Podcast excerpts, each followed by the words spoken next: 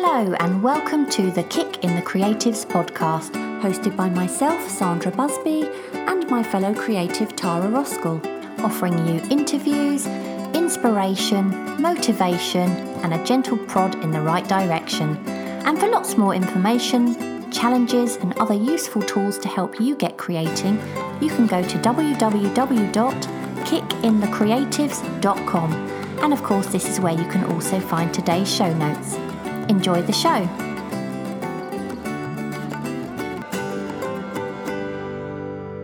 I loved this interview with artist Barbara Johansen Newman.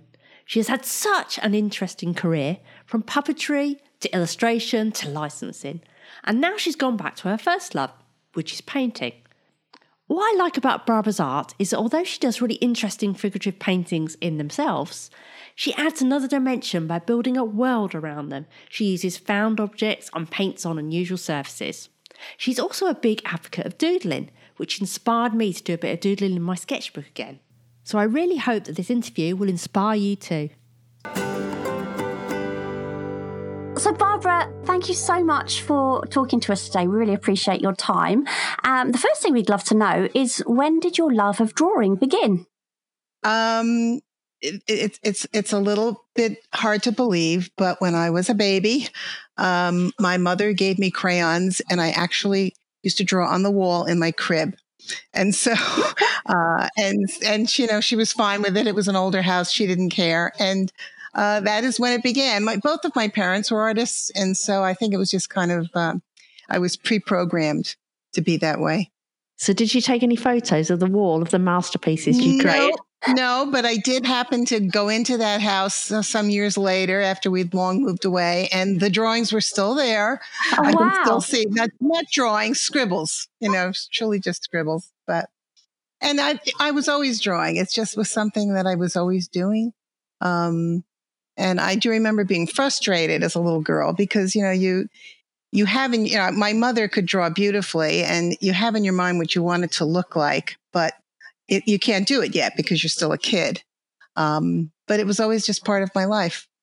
Yeah. You know, I don't, I don't ever remember not drawing. So So, did you take the traditional route and go to art college? I did. I started out at a school uh, not far from New York for my first year. Um, I had to apply. I had to go there with my portfolio, and you know, they looked through it whether or not they were going to accept me. I got in, and it was not a good match. And um, I had, I wanted to really, I just really just wanted to draw and paint. And in the early '70s, everything was conceptual art and uh, and that and that was what they were into. So the you know I think we went I went a whole semester and there were no drawing projects whatsoever, and then finally I just decided this is not going to work, and uh, I ended up transferring to a local community college near my home. And it was wonderful because I took, I think that first semester I took five art courses and that's all I did was draw and paint and sculpt and I was in heaven and I had very high quality teachers because they were all professional artists and some of them are actually driving up from New York City. So, you know, the, the, the level of the education was great at, uh, you know, a, a tenth of the price. So, were they teaching you technique as well of how to how to paint? You know, they, they didn't. We, I can remember the art department at that time was in like a, an old building, an old farm building, old farmhouse. And up on the third floor was both the painting studio, the drawing studio, and the sculpting studio in the same room. And they would just bring a model in and we'd be there with our sketchbooks or our canvases and we would just work. And every now and then, like I had a drawing teacher that would give us a little bit of advice. And, um, for example, he, he said, you know, the leaf touched twice by the hand dies. In other words, don't overwork. Don't overwork your drawings. And I, that always stuck in my head for years. And my, the, uh, the, the art director, the head of the program, the head of the art department, when I first came in with a painting, you know, to kind of get a feel, he looked at my work and he just said, just, you know, Barbara, just draw out of your head. So there was no real technique for, for painting and drawing. Where I learned technique was in the printmaking class because I didn't have a clue about that. And, uh, and so then I had to learn, you know, about it. And I loved it. I loved etching in particular and, um, wood block print.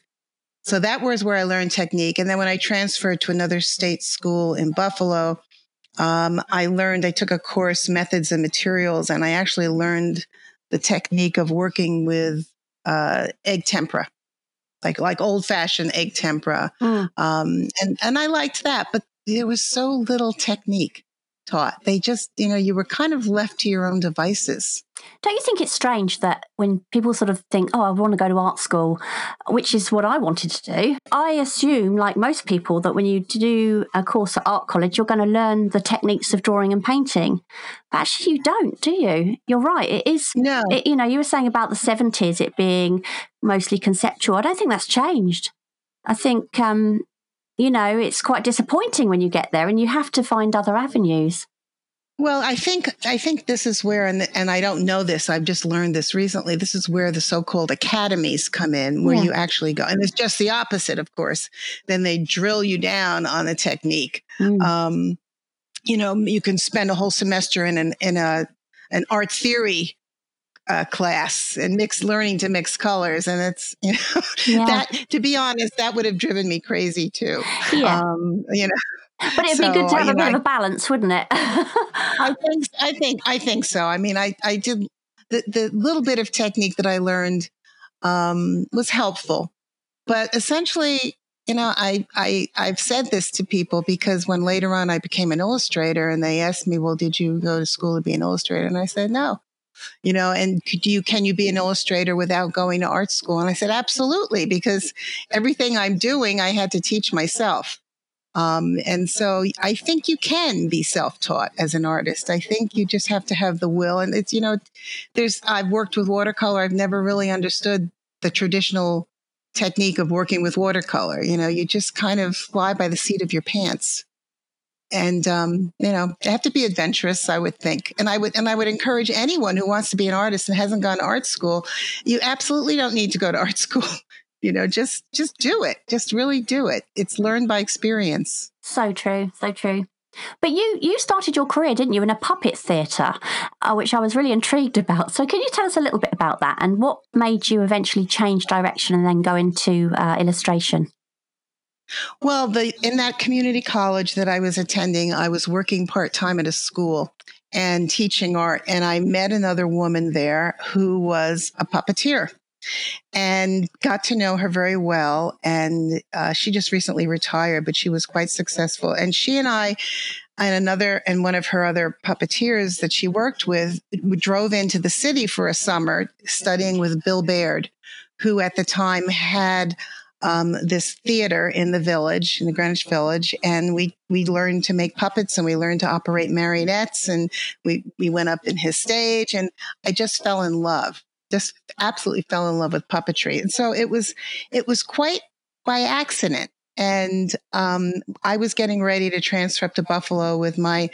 um, then uh, fiance, now husband, and he embraced it. And um, and so we started he built us a stage and we went up to Buffalo and uh, we're in our junior year in college. And as it turns out, I was really good at making puppets, but I really wasn't very good at acting. And, so, and he and he was excellent. He was just excellent. But we did that for a few years, about four years. We did puppet shows for hospitals or churches or private part birthday parties, and he really carried carried it. And and what happened was we got hired to do a craft perform at a craft fair. And they didn't want to pay us our $25 fee. And so I said, okay, well, give us a table. I'm going to make in puppets for sale. And then that's how it began. Um, I got invited to exhibit at another craft fair, which we performed at. And then, and then I realized I really don't want to perform. I really just want to make puppets. And then they, they morphed into soft sculpture dolls. And so I just, my, just one thing just led to another, which really has been like my entire life as an artist. I just, the wind blows me in a direction and I, I happen to follow it. And that's where I end up next. And so I quite by accident ended up in the world of fine crafts in the 70s, which was a renaissance really um, for fine crafts and craft shows and um, doing doing those fairs, those American Craft Council fairs, and and it was just purely by accident, by serendipity, that I ended up doing that, and I loved it. And so, and then when we moved to Boston, um, I was teaching a soft sculpture course at, uh, and I got to take a free course, and I so I took a course in graphic design because I had no clue about getting things to print and um, things, words like camera ready and half tones. I knew none of that. And then I realized I really just want to illustrate. And that was by accident because I happened to take that course. And so I put together a portfolio. And um, eventually, about six months later, I started taking it around and then I got my first work. So I take my portfolio around. So if we if we took a trip to Florida, I take my portfolio and go visit the newspapers and the magazines. If we went out west, I took my portfolio and I'd stop in along the way and make. So it was, you know, it was, it was an adventure, but it was fun. Sounds know? amazing. So, how do you go about creating new characters for your illustrations? Uh, well, for the book illustrations, it was, you know, um, for the ones I've written, they were clearly in my head. And then you just, you know, you sit down and you, you do character studies and you just sketch out the image in your head of what comes to mind for the characters. For things I've I've illustrated for, for other authors, um, I'll sketch. I would sketch a few characters. For example, I did a series. I illustrated a series by David Adler, and they sent me the manuscript, and I came up with my some character ideas for my the protagonist, the main protagonist, the little boy, and they pick the one that they kind of like best. And then what happens is it it evolves. You don't actually it you know it's he started out one way and then he kind of evolved into my own development of uh, of a character. But that's you know that's sometimes you're working in conjunction with the editor. You're never working with the author because one of the things with children's book publishing is the uh, the publishers are very good at keeping the authors and the illustrators from connecting with each other because they want they want the illustrator to bring his or her own vision to the story of the manuscript and they don't want the author to micromanage oh i want this to be blue i want this to be yellow. So i never got to meet any of my authors that i illustrated for. Um, and so that was i would say that that's really a good thing uh, because then it, kind of frees you up to have your own vision and work with what's in your own head. And it's interesting, like you say, they send you the manuscript. So you read the book is that right so you read the book then you Correct. you sort of build up a picture in your head of what you see the character as and then you go ahead and draw it right and it's like a it's like a movie you see when you're reading the manuscript you're mm. seeing a movie in your head and so you're going to pick the scenes you know, you're yeah. the director. You want to pick the scenes that you want to put on the spread of the pages. Now, a normal children's picture book is about 32 pages. And so that's so many spreads because you have to account for the title page, the dedication page, the ISBN page, whatever. And then you have to, you have to kind of get that movie into say 15 spreads, 14 depending um, on the page count. And that's what you do. You become the director of your own little movie and you're following the script of the manuscript, but you're seeing it in your head as it's playing along. And then you have to kind of pick out what's key. And then, you know, they'll, you, that is, a lot of that is determined by the pagination, what, what words are going to go on what pages. And sometimes the illustrator will determine that. And sometimes that's already determined. Like for the chapter book series I illustrated, they sent me the actual printout of the pages showing me where the art was going to go. And so it enabled me, I would look at what the scene was and then to come up with the scene for those particular spaces. I knew the shape and the size of the space. So, so, so when you're working these things out, do you just start with pencil sketches and show them that and then develop from there? Yes, mostly I'm a pencil sketcher. Um, one of the things I did get eventually doing for my last books was I illustrate on my computer. So I have a tool that's called a Cintiq. Um, it's by Wacom or Wacom, and it enables me to actually draw right on my screen. Uh, and I would, and I started, I learned to sketch on the computer using the tool, the pencil tool. And, uh, that, that helped. I still, my favorite tool still is a pencil but it, I was able to come close using Photoshop and then the, the sketching tool on the Cintiq, like sketching the art into, into the places. And my last, my last five, eight books were all I illustrated in Photoshop or, and or Painter. Yeah, because um, I've been doing some illustrating recently for a book that Tara and I wrote, and um, what I love, I we I use Procreate at the moment, and uh, what I love about using that is there's an undo button. and of course, oh, when, right. when you're doing it in pen and ink, you know, if you do make mistakes, you, you can't just undo it. You've got to do it again. so that's what I love about the uh, Procreate. You can just go undo. And then how many times, how many times have I tried to, on a pencil sketch, have I actually tried to lasso my sketch to move it? Yeah, that's right. That's, it's so good, isn't it? Because you can think, oh, I wish I tilted her head back a little bit, or blah blah blah. That's right. And you can just right. you can just do it. It's brilliant. Oh, yeah, it's wonderful. It's it's it's this, and this neck is a little long, or that eye yeah. is not in the right place. And thought, oh, this is but. But now, of course, I've gone the other the other direction. I still use my computer and my Cintiq for my studies. So, you know, years ago, like an artist would just do a series of sketches and studies for a particular painting. Well, I go back and forth on the computer now. So I'll take a picture. I'll start out with a pencil sketch. I'll scan it in, scan it into, um, usually what I do is just use my iPhone and, and send myself an email and I'll bring it up in Photoshop and I'll get it positioned just right for the canvas or the board that I'm working painting on and uh, and then I'll print it out and I'll take it over to my canvas and I'll I'll by hand transfer it onto the canvas or the wood or the panel. And then at different stages along the way, I'll take picture again. I'll bring it back into Photoshop. I'll see what it looks like if I do this. What if I look like do that? I'll print it out. I go, it's a terrible waste of paper, but um, that's what I do. That's and that's how I, I work out all my problems in my paintings. I think that's uh, clever. That's a really clever way of doing it.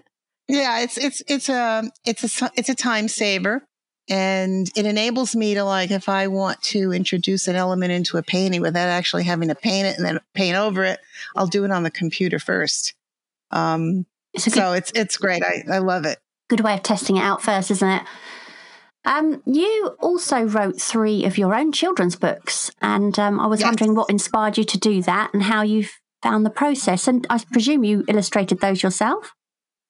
I did. I did. I um I started writing in the 80s and uh I you know, I was I was new to children's publishing and so um, I think I wrote my first manuscript, which came back, of course. And then you have to get, if you want to be, if you want to work in the field of children's books, you will get the thickest skin in the world because it's just rife with rejection. So that came back, but and rightfully so, my very first story. And then I wrote um, an, another manuscript that was a series of uh, 10, uh, 10 poems, 10 short poems about working cats. And one, I, I went into New York and into the city with my portfolio to visit the publishers, and the art I think it was the art director came down and she pointed to one of the stories and she said, turn this in to its own book. And uh, I, it took me a while. You know, I got sidetracked with doing a lot of editorial illustration. Then I got sidetracked with raising a family. And then eventually I took that, that particular thing that she had pointed to, that particular little poem, and I developed it into a picture book picture book length and manuscript, some character sketches for it. And uh, the, the, the, editor that I was working with and the publisher I was working with in New York at the time loved the manuscript, but they were going to hire another illustrator for it because I was not known as an illustrator. I was not well known. So she wanted to do the, the editor in chief of the publisher wanted to do what was called stardusting. So she was going to take my manuscript and make, give me a famous illustrator to illustrate it. And I said, no. I said, no, no, no, not going to happen. And I took it back and I continued to send it out and submit it. And then, um, fortunately, eventually, the editor whom I worked with and loved on a on a series at that publisher went to another publisher, and she bought it, and I illustrated it, and so that cooked um, that cooked in the oven for 22 years from Wow. the initial the initial concept to when I finally either it was either when I sold the manuscript or when I held the book in my hand. So it was a long time in in uh, you know whatever cooking. so Wow. so I say people be patient. Oh, wow. so you later moved on to design, licensing, and then finally painting. Well, that you described painting as your first love. So what made you venture away from illustration, and what is it about painting that you really love so much? Well, with illustration, um, and I think my work always had an illustrative leaning to it. Um, you know, you're, you know, you're either you're working just to a manuscript. You know, if it's your own, that's wonderful. Or with editorial illustration, which I actually loved, you get sent the article for a magazine or a newspaper article, and then you have to bring your vision to it. And I liked that. Um, and then when I left, when I had children, my work softened. I had a very edgy, almost a dark side to my editorial illustration. And then when I started having children and raising a family, my work softened and I started getting calls from educational publishers. And that was good, but that came with a lot more restriction. I had much freer reign as an editorial illustrator. They were one off. I could be I could create one piece of artwork. I didn't have to create a, bring a character through an entire book. I didn't have to work with restrictions in publishing. Um, I still loved it. I still loved being doing the children's books because there was something about holding a book in your hands after you've illustrated a book. The thing with editorial illustration is you could do a wonderful piece of artwork and find it very satisfying, but that end product still ends up in the trash on Monday morning. And then here was this book. I had this entire book, hard-covered book that had all my illustrations in it. And it was a very satisfying feeling to not be illustrating for something that was to be discarded so readily. Um, but um, over the course of years, you know, publishing is a is a tough business and a frustrating business, and you you have to work with um, a lot of direction, and you have to be willing to take a lot of direction, and uh, you know, and and or after you do the book, you're going to worry: does it get good reviews? And then if it gets good reviews, ultimately, is it going to sell? And then, you know, it it was it's so out of your control, and it wasn't it wasn't really floating my boat anymore. It wasn't giving me the kind of artistic fulfillment that I needed. Um, and licensing was dipping my toes into something different in that I created the images that I wanted to create, which was like almost going back originally to when I made the dolls. I made what I wanted to make, and then I found the market for it. So I did a show in uh, in New York called Surtex. You may have heard of it. Yeah. And uh, that's a licensing, a surface and design uh, show, trade show. And I dipped my toe into those waters for three years, and I I got a fabric license, and um, I worked with a you know uh, fabric producers for a while, and I did that. But ultimately, that wasn't that wasn't as satisfying either. And then I had more books come out, and then I, you know, it was just a series of events, like it was the universe was sending me messages is that, you know, you really need to move on and go back to just painting. And I had this studio outside my house that I wasn't really using. And um, my husband says, like, paint. You just, why don't you just paint? And I happened to get a call from a woman, an art consultant, who picked up some of my postcards that had my paintings on them in my in my building, my studio building. And she goes, "Well, I'm putting together a show and blah blah blah." And so that was the beginning of it. Um, that was almost like the final sign from the universe that it was time for me to leave publishing and just just paint again. So presumably you hadn't painted for a while by at that point. So did it feel alien to you? Well, you know, I had my first book as author. I I painted in acrylics, acrylic gouache. Yeah. And um, so I had done, so I had illustrated a number of books with real paint. Um, you know, it, it was still illustration. They were still children's book illustrations, but it, but they, you know, they weren't what I work, what I do now. Mm. But I had worked with paint, but I hadn't worked with paint freely. you know, just doing what I wanted to do.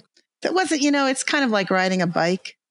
Yeah. You know, you just never, you never not know how to do it. it. You may be a little rusty. It's like drawing as well. You know, you just, you know, you get a little, you're a little rusty, but you get, it comes back to you pretty quickly. And I noticed that your work is uh, mainly figurative. So, what draws you to painting people in particular? I, I, you know, it's that's all I've ever really wanted to do. When I was making the dolls, the, the soft mm. sculpture figure, I, that's all I wanted to do. Um, you know, I, that was the fun about illustrating books, of course, and uh, almost all of I think all of my editorial illustration were people, were portraits or people or you know characterizations or whatever.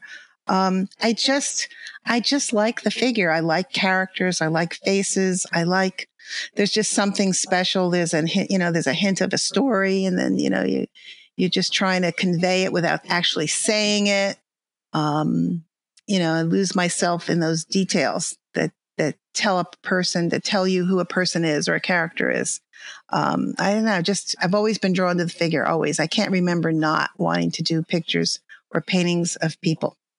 So, if you're going to do a painting, are, are, you using reference for one? And how, how do you start? Have you got this big idea in your head, or do you just start drawing and see what happens?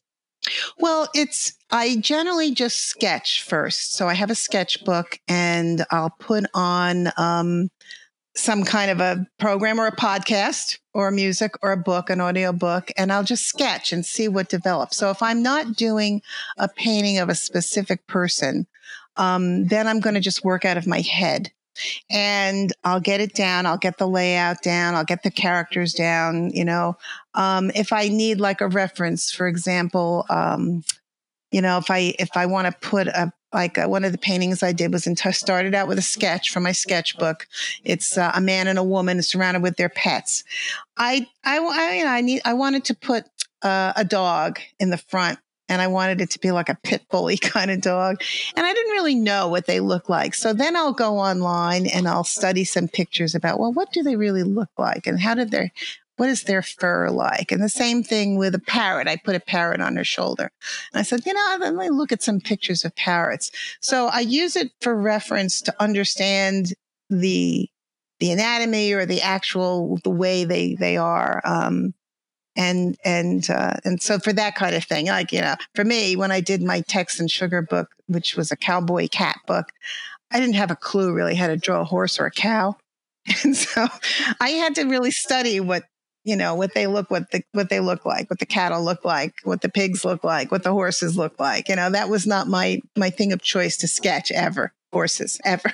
And so i had to get familiar. And so with certain things if i don't if, if I can't draw upon it in my head, like I know I can, you know, draw people very easily, but I don't always know what a particular animal might look like.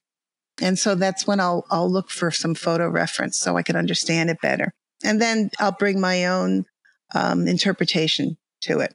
Do you have a character in mind then when you start? Are you thinking, I'm going to paint this couple with animals? Or is it just when you start scribbling that sort of appears? Well, I started, I was, it was an open studios event and I sketched the, this couple just out of my head. And then they, I said, you know, I kind of like that. I think I'm going to turn that into a painting. And then I, you know, they morphed. I think I took a picture of the sketch and, and brought it up in Photoshop and played around. I said, you know the composition needs something. And so that's when I, I think I came up with the, the two cats and the dog and the chair and the, the parrot.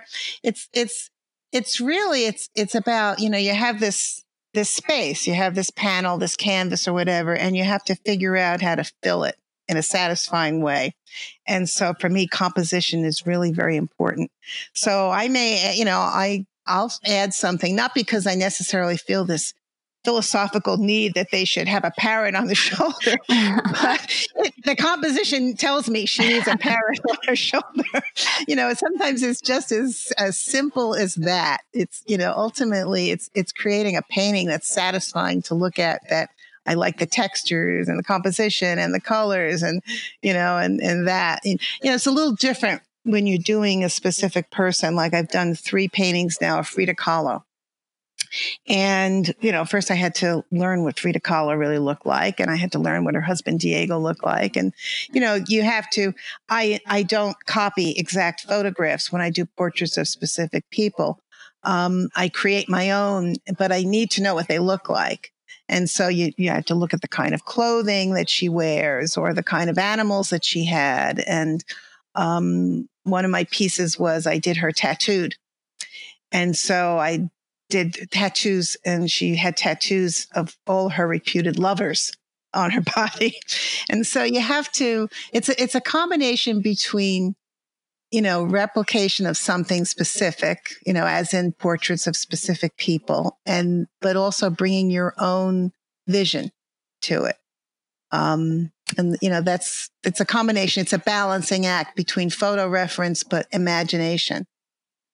Circling back quickly to what you said earlier, you, you mentioned that you uh, draw and paint while you listen to podcasts or um, audio books. Um, is there a reason for that? Do, do you find that that helps you get into the zone? It does because I find that I do my best work when I'm not thinking too much about it. Mm. So, in other words, there it's there's something instinctive about when I sketch that I my mind needs to be on something else so that my heart is actually doing the artwork. Um, and I find I make, make my best marks doing that. And the analogy is as I don't know if you talk on the phone and you're doodling, you know, sometimes the, the best sketches I've ever done have been my doodles when I'm talking on the phone. And I've actually sometimes I'll look at the page that I happen to fill when I'm talking, and it can be talking to anybody. It can be talking to an insurance agent or something. And I'll look at what the marks that I've made on a piece of paper because I have to make marks when I talk on the phone. And I'll say, you know, I could I'll take some of this pattern. Maybe I'll put some of these patterns into my next painting. Um, and it's getting to that place. There's a special place inside of us that um, that knows what to do for the artwork and you need to get to that get to that zone. I get into that zone when I'm listening to something else, and something. It's like you know, it's something takes over. It's like uh, muscle memory. You just you just you just set loose. You just create something. It's like sometimes you know when you're driving when you drive place and you say, "How did I get here?" Because your mind has been on something else. I was just and about to of, use that very analogy there. That that's yeah. what happens often to me. yeah, and you have and you have no memory. And, and how do I don't remember? Like I drove, and I'm here, and I've got to this place, and I've been here before because I was busy. You're busy thinking about something else, yeah. and so for me, that's what drawing and painting is. I need to get to that zone. I to- I totally relate because I'm exactly the same in the studio. If if it's silent, I find it almost off-putting. Whereas no, and then you start right, you start reliving every argument you ever had with anybody, and that's worse. and so it's you know I have to put my mind my mind away yeah. someplace. You know? I was wondering, are you actually doodling now while we're talking? Uh, I actually am not. I, I, have to confess, I'm not that relaxed that I that I could do that. Although I, it did occur to me to just grab a pencil and paper because my fingers are a little itchy. So. So, what I love about your work is that you don't just use canvases, do you? You use all these found materials and different surfaces. So, can you just talk us through sort of how you started that and why you do it? Well, I, I, um, I think when I first returned to painting, I had these old uh, dough boards, antique dough boards that I had collected. And I love, I love painting on a hard surface. And I started painting on wood, on real wood. And, um, then it, you know, it, what am I going to do with this? And I had all kinds of notions about how am I going to you know, present this? Am I just going to hang the wood on the wall? And I have a dear friend who's an artist. And I said, you know, Rich, help me. Can, I had a panel, a painting that was done in three, in two panels. And I said, Rich, can you help me figure out how can I put these together? So that, um, you know, they look like one piece. And do I put, I was, I was thinking very, very simply, I'm going to put two hinges or something and just attach them. And he took it and he came back with that piece. There's one piece on my uh, website where he put these sled runners on the side and the, all these peripheral found architectural elements. And I said, Oh my God, that's it. That's that's the combination. Because i used to do that a little bit with the dolls. I little mixed materials you know. It wasn't just dolls it was threads it was dyes. I would paint my own fabrics. And so that was the kind of mixed materials approach that just it just all of a sudden it was like a light bulb went off. And um, and so i started doing it that way. And i worked with rich a little bit and then started totally creating my own creations in the way that you know I had been inspired by him. So, so these found pieces, do you ever now just use a straight canvas, or do you always feel like you need that piece as well? You know, it's it's I I'm kind of addicted. I'm trying to get a little bit simplified on the piece now. Um, first of all, because it's it's really difficult to ship them, um, and you know, and I've been starting to send them out to shows, um, but also because I I want to just spend more time just worrying about the painting itself. So I've been buying instead of the solid wood, the antique dough boards, I've been buying wooden panels that you can buy from an art supply house. And um, my husband, you know, we work together and I tell him what I'm thinking of for a frame and then he creates it for me. But I always want to have to add something else to it like um, you know something on the top which might be part of a, um, an industrial mold or on one on my frida piece i think i you know those you know those iron claw feet with the balls? Yeah. That would be on the bottom of a piano stool so i put a couple of those on. Um, it, i just i have a piece that i'm working on now. It's a party group and uh, they're going to be holding noisemakers and thing and i'm actually i have a bunch of because i have a lot of collections in my house which is which is crazy. I have every collection known to man. But one of my collections is tin toys and noisemakers. And I want to somehow take some actual noisemakers. And um, it's, this will be a, a tarp painting. And um, it'll have a piece of wood on the top that it'll hang from and suspend from and be anchored with wood on the bottom. And then um, I'm to, I'm looking, I'm trying to find the perfect uh, noisemakers to attach to the wood. So it's like I can't stop myself for some reason. I just have to. I have to junk it up a little. I keep thinking, should I just do something on canvas for a change? But I, I just, I don't know. I just can't bring myself to do that. I have to either do something to the frame, augment the frame, or embellish the frame in some way. And now I'm thinking maybe there would be ways that I'd embellish. And I have embellished the surface itself, the painting. Oh, it's really unique. I think it, I mean, and your style itself is, is really distinct. has that style changed over time? It has, um, you know, it, it, when I was an, an, editorial illustrator, it was kind of edgy and dark and more realistic. And then I morphed into doing work for kids and children's publishing, and it got soft just by the nature of, I don't know, raising children and doing for children.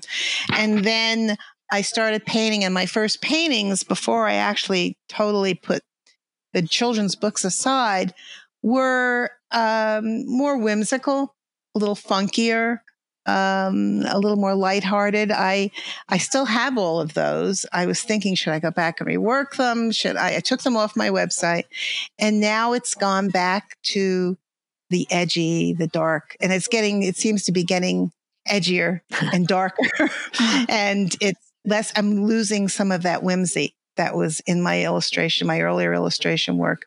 So, um, you're evolving. You know, I don't know. I, it does. And, you know, I think you just kind of have to, and I would say that for artists, that has to be, you have to be willing to go where the wind blows you.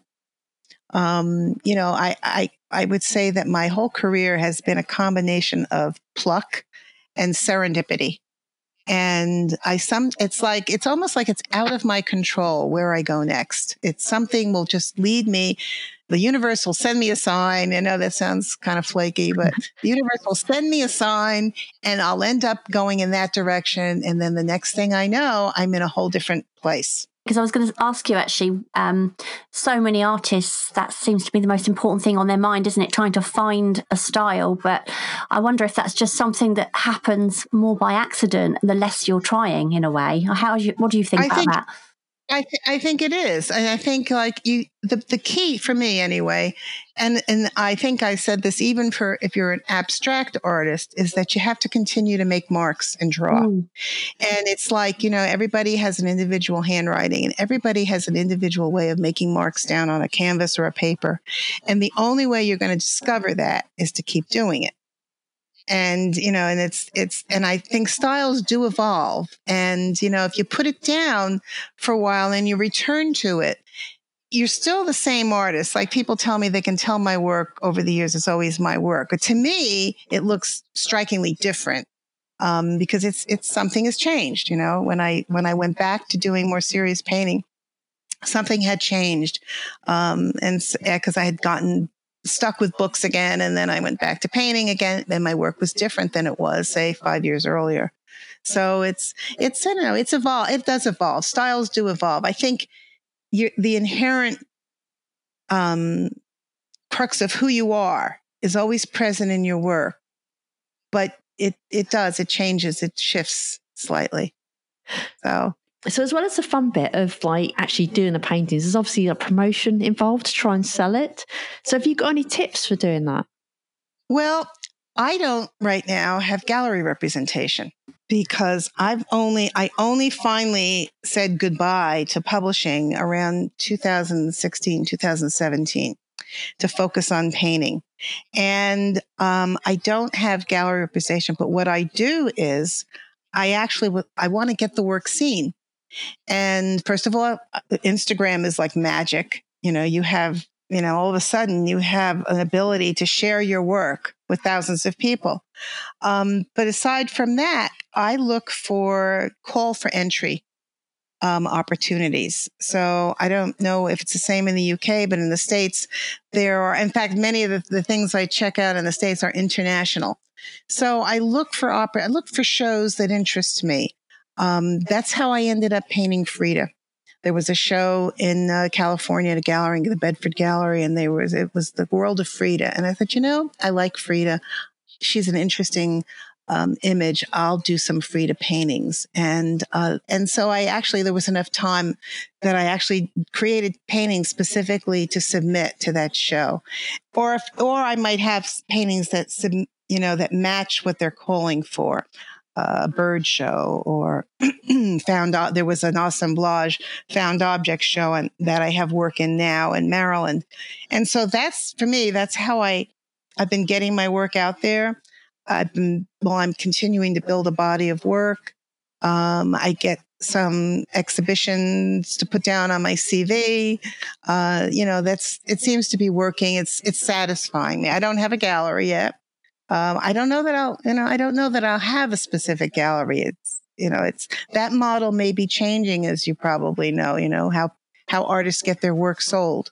I was yeah. going to say, I'm not sure these days it's it's as important anymore. I mean, that used to be the be all and end all, didn't it, for artists getting your work shown in a gallery? But the thing is, where the internet has come in, it's changed everything, and I'm, a lot of artists aren't aren't doing that anymore. They're just promoting themselves.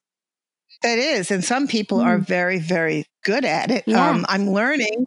Um, but it's, it's, you know, I, it's, it's, I recently sold a piece that they had checked out my website. It's sold it to a local collector. And then I met them over in my, my studio where now I use, I work at home now, but I use my studio as, as, as a uh, place to store my finished work and show my finished work and meet collectors. And so, um, and I ended up selling a piece that way. Uh, and I thought to myself, wow, this is nice because otherwise I would be sharing, you know, there's a, a gallery takes, I did craft galleries years ago and that's a 50% cut. Mm. And, um, you know, and it's, it's substantial. I don't know, you know, I, I, I don't know really. It's, I don't know that I'll, I, I, I think I'd like to have a gallery at times, but I don't know. You know, I, I'm not sure. I, I, it's kind of like there in Boston, the market for my work tends to be not necessarily in Boston. I would say more like New York or California. Um, That's a, a, a Long Island accent I can detect, isn't it?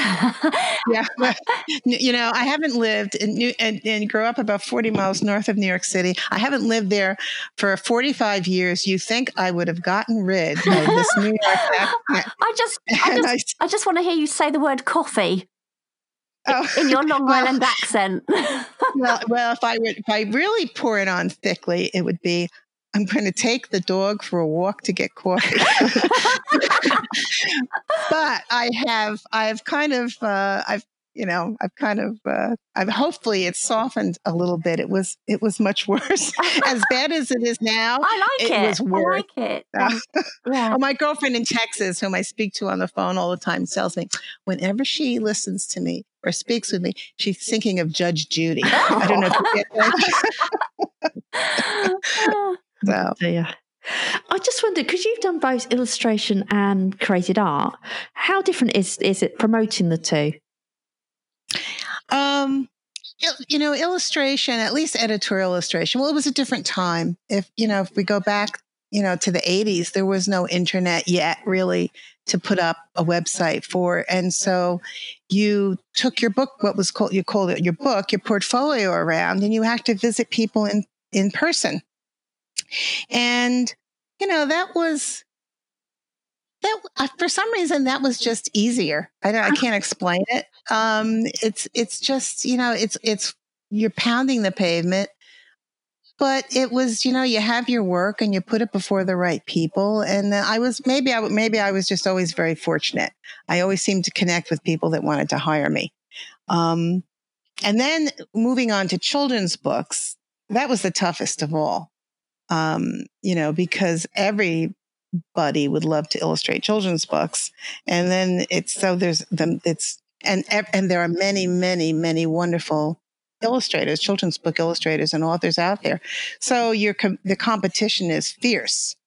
Um, and, and incidentally, editorial illustration has truly gone by the wayside.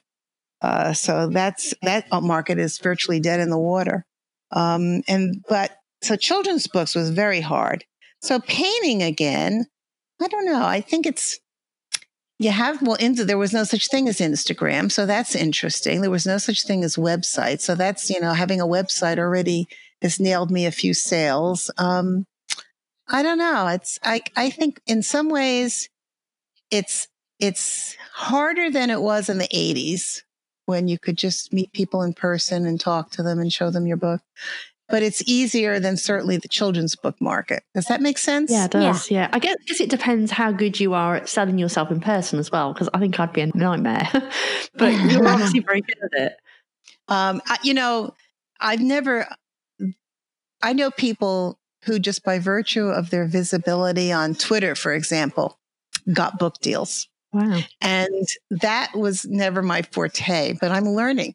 so I'm learning the social media um, market, so to speak. Uh, you know, it's, I don't know. I, I honestly, it's fun. I, I'm, I really enjoy Instagram. I love being able to make new quote friends people that follow you that always comment when you post a picture.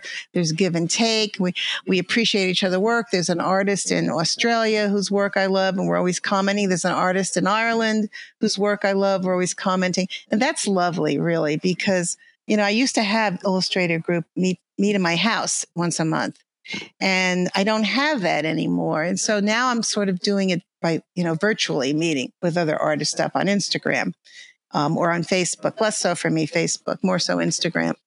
Um, so that's fun. So in a way, it's kind of a mix. I think it's harder because it's there's a big, bigger competition. There, you know, there are millions of people posting art on Instagram, but in a way, it's easier. I guess you find you find your market. I think You know, you know that people used to describe being an artist as quite a solitary um, pastime, but actually now I think it's it's not. I mean, the amount of friends um, I've met online who I actually speak to regularly. I met Tara through on you know being online, and it's totally different now. The the community is right there on your doorstep for you to find, isn't it? Online, which is great. It is. It's, it's fun. I have Facebook friends, like, Mm. for example, in Seattle. you know, my son was going to college in Seattle. So, uh, you know, last year when we went out there, we all went out to lunch.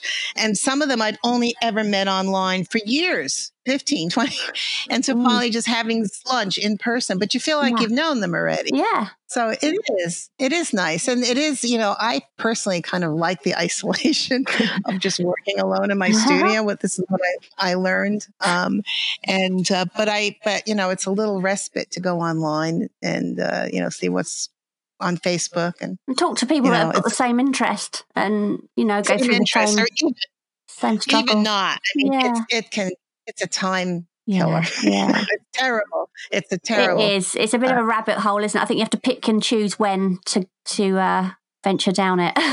Definitely not when you should be in. It's studio. you know, it's, it's especially a problem when you're, um, you know, you you find yourself having long conversations with somebody you went to high school with, and when you were in high school, you didn't do anything. but, Yeah. but all of a sudden, you're really caring about them. You know, it's like, oh my goodness, she's in the hospital. Well, gee, that's terrible. yeah. so it's like I got a whole new a whole new con- number of contexts for me to worry about. Yeah. oh. So we've talked about um, illustration and we've talked about painting and doodling. So what about sketching? How important do you think regular sketching is for an artist? Do you sketch yourself? Do you carry a sketchbook around? You know, I don't carry one around. Sometimes I do, and I have the best intentions, and it falls by the wayside. But when I'm home, I'm sketching all the time, and uh, th- that's just to me is key. You know, you you just need to, you know, without any constraints, you need to sit down and just see what comes, see what happens. So you from see your what comes out. imagination then? Yes, yes. No, I always draw from my imagination in my book, my Mm. sketchbook. Um, that's just pure pleasure Yeah. for me. Uh, you know, put on a book, listen to junk TV, you know, listen to a podcast, and then just sketch. Um, and then frequently they turn into paintings. Mm. So I have a, I have, you know, a stash right now in my current sketchbook that I'm thinking of, um, you know, wor- working onto canvases or board panels. Actually, I don't generally work on canvas, but panels. Um, and then I, I, uh, I kind of pulled out some really old pencil sketches and have been reworking them, um, thinking that I might try, I might try some acrylics on paper to see what happens. So, what are your plans for the future? I don't know.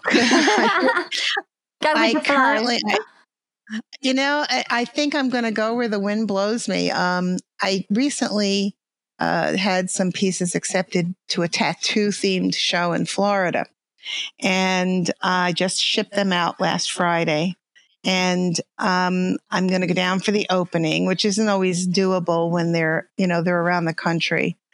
And uh, you know, I'll see what happens. Um, I, I'll, you know, I'll continue to look for opportunities to show my work. I'll uh, continue to. I have ideas that are that are waiting to get finished. Um, just paint, you know, just get through the get just spend as much time as humanly possible painting and um, trying to make artwork and see and then see what happens. You know, it takes it has a life of its own. I think you, you if you put too much in the way of expectations on what you're doing, then you're going to get tight. And so you just need to create what your soul is telling you to create and then see where that leads you. See what the market, you know, the market will find you. The, the where the direction will almost find you and push you. But first, it work without the direction necessarily. Just just create. You know, you just have to just create from the soul. That's that satisfying feeling of just making something that's totally your vision, you know, unique to you. And then you see what happens. You mentioned the tattoo exhibition. Um, was that the one I saw you'd done something based on an Instagram person? Yes. I um I had was contacted on Instagram by this lovely young woman in Brooklyn. Um and she said, you know, if you ever uh if you ever need some nude tattooed models, I'm here for you.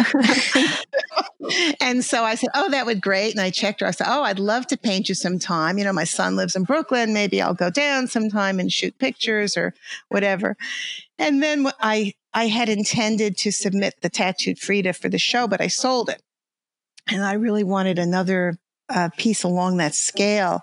And I reached out to her. I said, Remember those pictures you were offering to send me? and she did. She sent me a, a bunch of wonderful pictures of herself.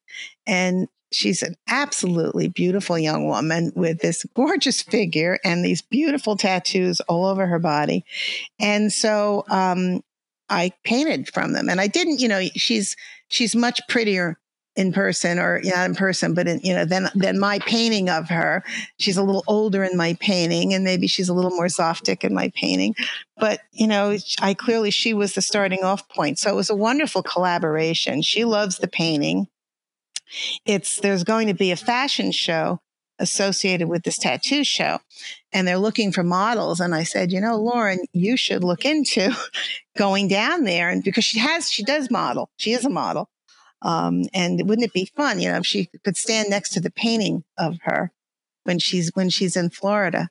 Um, and uh, eh, you know that was that was wonderful. That was kind of one of those serendipitous things that I didn't go looking for it. It just kind of came to me. Um, and it's, it, that's the kind of magic and serendipity that I love. So, where can people find you on Instagram, and um, where can people find out more about you in general, and in, and also your, obviously your books? Okay, my books are available on Amazon. Um, uh, some are out of print, but they're still available. Um, just they can just put in Johansen Newman or Barbara Johansen Newman, and they'll find them.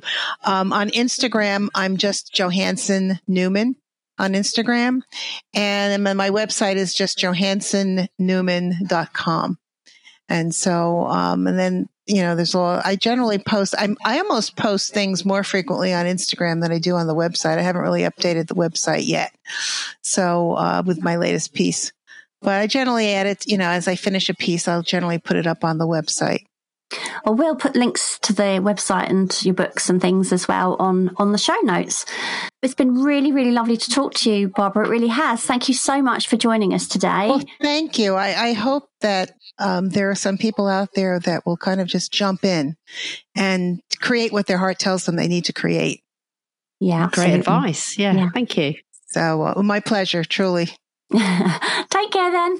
All right. Thank you. Bye-bye. Bye. Thank you so much for listening. We hope you enjoyed the episode, and if you did, perhaps you'd like to share it and leave a review for us on iTunes.